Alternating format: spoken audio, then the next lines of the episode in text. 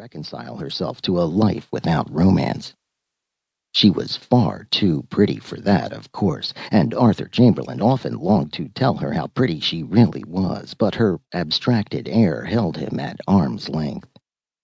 He lay back at ease in his swivel chair and considered, looking at her with unfeigned pleasure.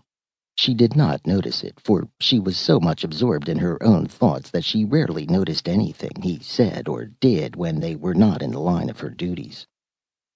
Miss Woodward, he repeated. I said I think I'll never make a successful man. Do you know what that means? She looked at him mutely, polite inquiry in her eyes. It means, he said gravely, that I'm going broke. Unless something turns up in the next three weeks or a month at the latest, I'll have to get a job. And that means? she asked. All this will go to pot he explained with a sweeping gesture. I thought I'd better tell you as much in advance as I could. You you mean you're going to give up your office and me? she asked, a little alarmed.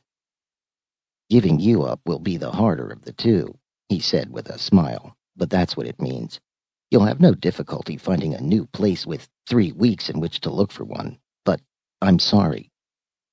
I'm sorry too, Mr. Chamberlain, she said, her brow puckered. She was not really frightened, because she knew she could get another position, but she became aware of rather more regret than she had expected.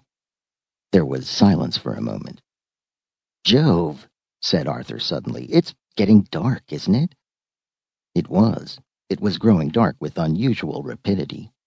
Arthur went to his window and looked out. Funny, he remarked in a moment or two. Things don't look just right down there somehow. There are very few people about. He watched in growing amazement. Lights came on in the streets below, but none of the buildings lighted up. It grew darker and darker. It shouldn't be dark at this hour, Arthur exclaimed. Estelle went to the window by his side. It looks awfully queer, she agreed. It must be an eclipse or something.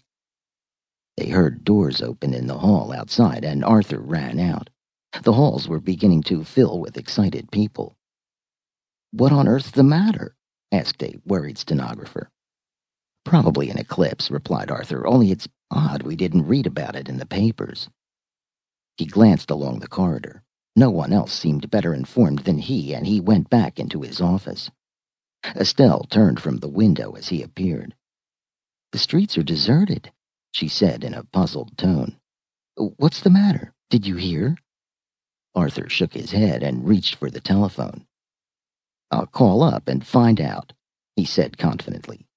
He held the receiver to his ear. What the? he exclaimed. Listen to this. A small-sized roar was coming from the receiver. Arthur hung up and turned a blank face upon Estelle. Look, she said suddenly, and pointed out the window. All the city was now lighted up, and such of the signs as they could see were brilliantly illuminated. They watched in silence. The streets once more seemed filled with vehicles. They darted along, their headlamps lighting up the roadway brilliantly.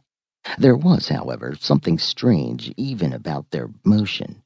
Arthur and Estelle watched in growing amazement and perplexity. Are are you seeing what I'm seeing? asked Estelle, breathlessly. I see them going backward. Arthur watched and collapsed into his chair. For the love of Mike, he exclaimed softly. End of Chapter 1, Part 1. The Runaway Skyscraper by Murray Leinster. Reading by Frank Harrison. Part 1. Chapter 2 He was roused by another exclamation from Estelle. It's getting light mm. again, she said. Arthur rose and went eagerly to the window. The darkness was becoming less intense, but in a way Arthur could hardly credit. Far to the west, over beyond the Jersey hills, easily visible from the height at which Arthur's office was located, a faint light appeared in the sky, grew stronger, and then took on a reddish tint.